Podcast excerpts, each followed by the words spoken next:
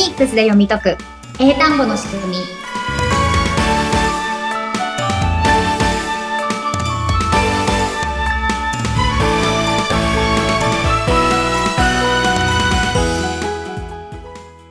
皆さんこんにちは。フォニックス英会話講師の坂下悦子です。インタビュアーの上由紀子です。坂下さん、73回目よろしくお願いします。はいよろしくお願いしますさあ、今日はもう前回からずっと楽しみにしてた日が参りましたよ、坂下さん。はいそうですねはい、今日は初めてのゲスト会ということで、いや、早速その方をお迎えしてもよろしいでしょうか？はいそれではお越しいただきましょう。菅沼さはい。こんにちは。はこんにちはじめまして、菅沼です。ん、よろしくお願いしますこち。らこそよろしくお願いします。それでは、まずはリスナーの方に菅沼さんがどんな方なのかっていうのを自己紹介していただいてよろしいでしょうか？はい。えっ、と、英語発音技能検定 EP プロっていうのを、あの、運営しております、菅沼直子と申します。えっ、と、普段はこの検定の運営もしてるんですけれども、英会話や発音も教えたりとか、あと翻訳の仕事もしております。よ 今日はよろしくお願いしますよ。ろしくお願いします。はいよろしくお願いしますこの発音検定っていうのは、この番組でも以前坂下さんが受けられたっていうお話はね、ありましたよね。はい、そうなんですよ。えっと、菅沼さんの、多分 EP プロを見つけたのよりも、菅沼さんを見つけた方が多分私は早かったと思うんですね。あの、私もオンライン教材、フォニックスのオンライン教材を作って、で、それをクラウドファンディングで最初先行販売をしたんですね。で、その時に、もうフォニックスがめちゃくちゃ英語学習で大事で、でも日本には広まってなくて、もっと広めたいからこれ作りましたっていうのを、かなりこう熱い 文章を書いて、それを販売したんですけれども、その後に、もう一回そこのクラウドファンディング見たら、あの、菅沼さんもフォニックスのカードのね、教材を出されていて、はいそこに書かれていた内容が、なんか私の思ってることとすごい一緒と思って、もう、あ、これ応援したいと思って、もうすぐそのクラウドファンディングポチってして。ありがとうございます。その説はありがとうございました。とんでもないです。とんでもないです。なのでね、やっぱり、こう、フォニックスとか発音教育っていうのが、結構日本ではおろそかにされがち。文法やりましょう、単語やりましょう、とりあえず喋りましょう、楽しく英語しましょう、みたいなので、英語力伸びるよね、みたいな感じになってるんですけど、やっぱりね、この番組でもいつも言ってるんですけど、しっかり基礎を整えないと、なんかなんとなくやってればできるとか、勉強したらできるっていう感じでは、英語はないなっていうところで、すごくね、あの、菅沼さんの体験とか、うん。いろんなね、ことも今日は聞いてみたいなと思うんですけれども。ありがとうございます。思いが通じていると。うん。教材も、そう、あの、そのタイミングで作ってはいたので、すごい、クラウドファンディングやってよかったな、出会ったなと思って、ありがとうございます。でも、ねあの、さっきおっしゃってたように、あの、本当発音、なんで発音って、発音検定を作ったかっていうのも、もう結局、大人になってからやり直す方もすごく多いんですけど、発音やってなかったらやっぱダメじゃんって、どっかで皆さん気がつくところがあって、で、せっかくそのフォニックスっていう、あの、すごい、なんていうのか、優れた学習方法があるのに、なかなかその学校の方で教わらないっていう現状、どうやったら変えられるかなっていうのから、はい、私も始まってます。うんううんん。なので、なんかそう、坂下さんみたいにその、何か、学習プログラムとか、その教えレッスンをすしていくっていうのも、すごく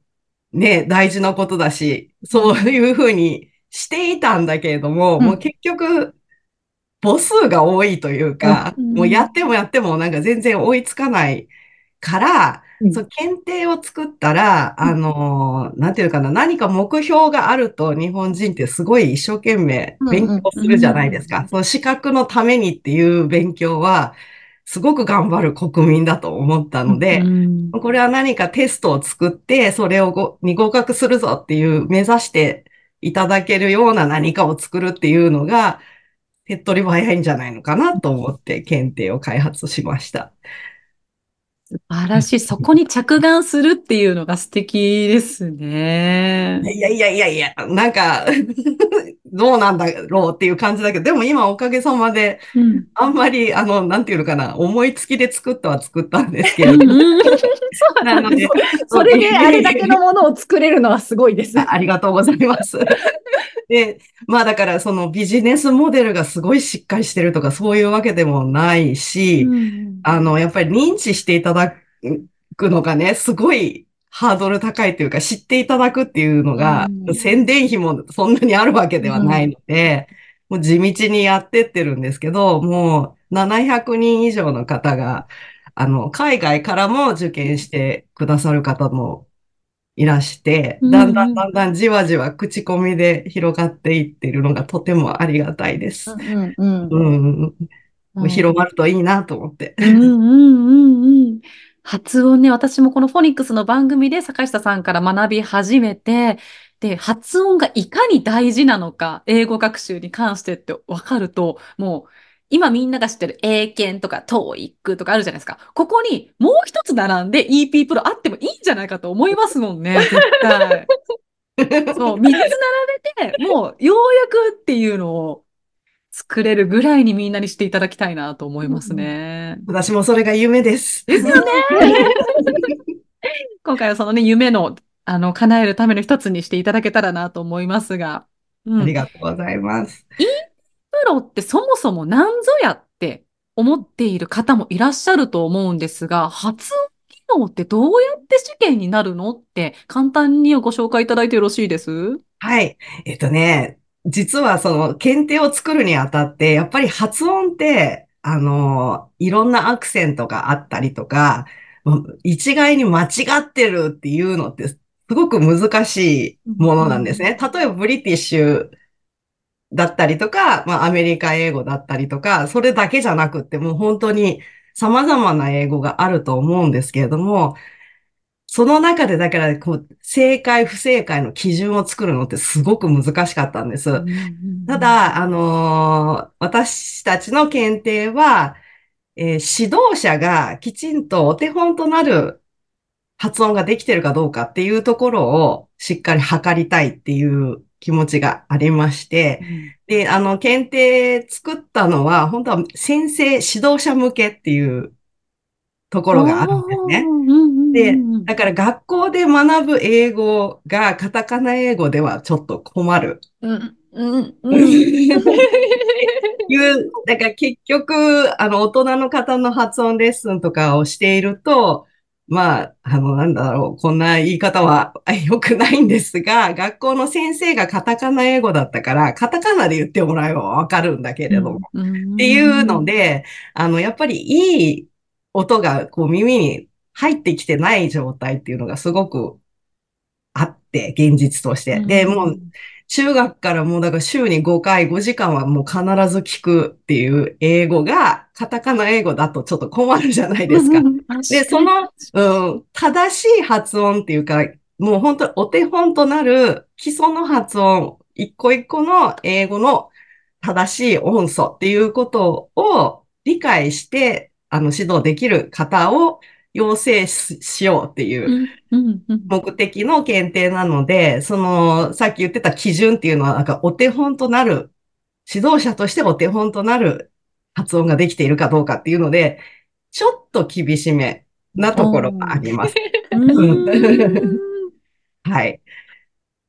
で、あの、級別に分かれてまして、えー、もう本当に基礎の基礎から3級、2級、1級で最後特級っていうもうスペシャルな級があるんですけれども、坂下さんはもう特級を合格されて、はい。お墨付き。ありがとうございます。はい。もう受かると特急めちゃくちゃ嬉しいですよね。うん。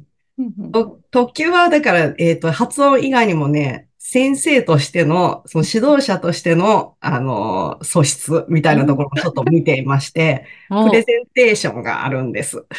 うんうんうん。あの、指導の仕方のプレゼンテーションっていうのも、はい、試験の中に入ってます。模擬レッスンみたいなのをするっていうことですか？それは。そうです。ね。えーはい。こんなような感じのがあります。うんうんうんうん。いや、特急の時にね、特急受けたよっていうお話をされた時のその坂下さんのテンションもスパ、素敵だったんですけれども、きっと難しいんだろうなと思ったけど、それこそ3級からがあるっていうのだと、まずは入り口にね、その指導者の皆さん、先生たちに立ってほしいですよね、そこの EP プロのね。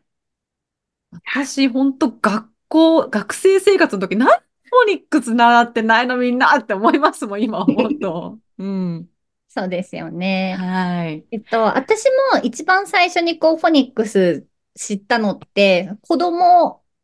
向けの英会話スクールとか、子供向けのレッスンをできるこう専門学校に行ってた時に、あの、やったんですけど、子供向けのスクールでフォニックスって結構前からみんなやってるじゃないですか。だからそこに行ってた子たちがそのまま育ってくれたら、ちゃんとフォニックスで英語の音ができる、あの、小学生、中学生、高校生、大人が出来上がっていくはずなんですけど、長年これが出来上がってないんですね。うん。で、私も中学生とか小学生とかも、あの、レッスン来ていただく時もあるので、そこでお話しすると、幼稚園とかで、そういうフォニックスやったんだけど、で、その時は自分は発音がすごく上手かったと思うんだけど、中学校に入ると、さっきね、言っていただいた、先生とかクラスメイトがみんなカタカナ英語で喋るから、私だけ英語で喋ってると浮いちゃうから、変えました。カタカナにしてたらフォニックスのこと忘れちゃって、英語の発音ってなんだっけみたいになって、普通の人と同じカタカナしか喋れないっていう風に、また戻るっていう子が結構いるなっていうのを思って、だからこの子供だけやっても、結局そうなっちゃうからダメで、じゃあやっぱりもう大人をしっかりして、もう大人とかさっき言ってた先生がカタカナじゃないっていう環境を作らないと、このね、子供にだけフォニックスをやればいいっていう問題ではないんですよね、菅沼さんって。うんあの、継続、ね、できる環境が整っていればうん。一番いいと思うんですが、うん、なかなか、なかなかだからどっかのところで、まあ受験英語とかその文法とかうん。覚えていくみたいな感じのところにシフトししていってしまうので、ん。うん、それでね、結局まあ、どっちにしてもだから受験勉強でリスニングとかでつまずいてしまううん方も多いんですけども、それって本当に単純にその音のつながり方っていうのをやってないからっ。ていうことだと思うんで、なんかもっと音読とかすればいいのになーって思いつつ、うんまあなかなか歯がゆい現状を地道になんかね、変化できたらいいんだけれども、頑張ってます。はい。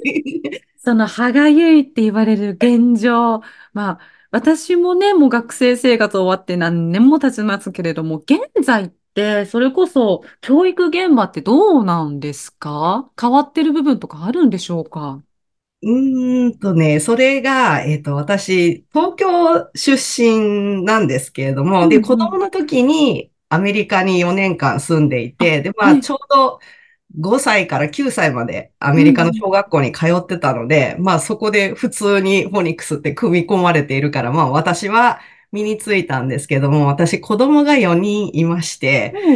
で、もう、あの、大きいんですけども、20、20年くらい前かな。一番上の子が、えっと、東京都のある公立小学校に、あの、入学して、で、そこで、そこでは、一応、なんていうのかな、が、地域のお母さんたちを集めて、で、英語、外、そその時は違う、英語活動って言ってたのかな？外国語活動っていうのが、1年生から4年生まであって、5、6年生は一応外国語の時間っていう感じでやってたんですけれども、その時にもうそのお母さん同士、お母さんでゲストティーチャーっていうあのくくりだったんですけど、そこで活発になんていうのかな、こう、フォニックスやったらいいんじゃないかなとか、この劇ごっこやった方がいいんじゃないかなっていう、なんかすごい子供のを思う母の あの、パワーで、あの、なんていうのかな、英語の授業みたいなのがあったんですけど、えー、実は10、12、3年くらい前に、私、和歌山に移住したんですね。そうしたら、和歌山では、全然そんなことが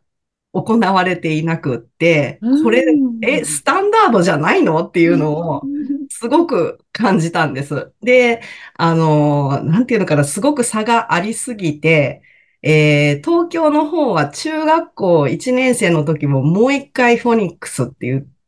ちゃんとなんかなんていうの、副読本みたいなのがあって、最初の1、2週間をうわーってフォニックス入れてくれてたんですね。でも、うわー時代が変化したわって思ってたんですが、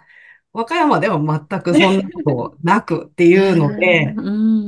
あれって思ったのがすごいきっかけ。の検定作るきっかけにはなったんですけれども、だから、まあ私はだから和歌山と東京しかちょっと比較できてないんですけれども、こう地方都市ってみんな、みんな全部って言ったらあれなんですけれども、やっぱり指導できる先生がいらっしゃらなかったら、もうそこはそこで止まってしまうんだろうなと思って、うん。だから現状って言ってもまあ一概には言えないんですが、できる先生がいる学校はされている。だと思う。だから先生にお任せっていうところがすごくあるのかなそういう、なんだろう、前向きにフォニック進めようとか、何かを開拓していこうっていう学校は、そこ集めますもんね。できる人たちっていうのを、まずは最初のところは。それこそ私も今、東京都の公立学校の話を聞いたときに、え、そんなことしてたの？羨ましいって今思いましたもん。私の、愛知出身なんですけど、愛知はないので多分。うん。そうですね。東京は結構地域とかでもやってるところはかなりレベルの高い学習環境を用意できてるところも多いし、やっぱ私立だとフォニックス絶対ってなってるところも多いので、本当になんかどの学校に行くかとか、どこに住んでるかによって、英語学習の質がかなり違っちゃうっていうのは、私もすごい思っていて、で、フォニックス自体は全然難しくないから、子供にみんなね、教えてあげたら同じようにできるようになるぐらいの、本当にね、あの、よく、あの、この発音のやつでは言ってると思うんですけど、フォニックスなんて、まあ、ククみたいなもんで、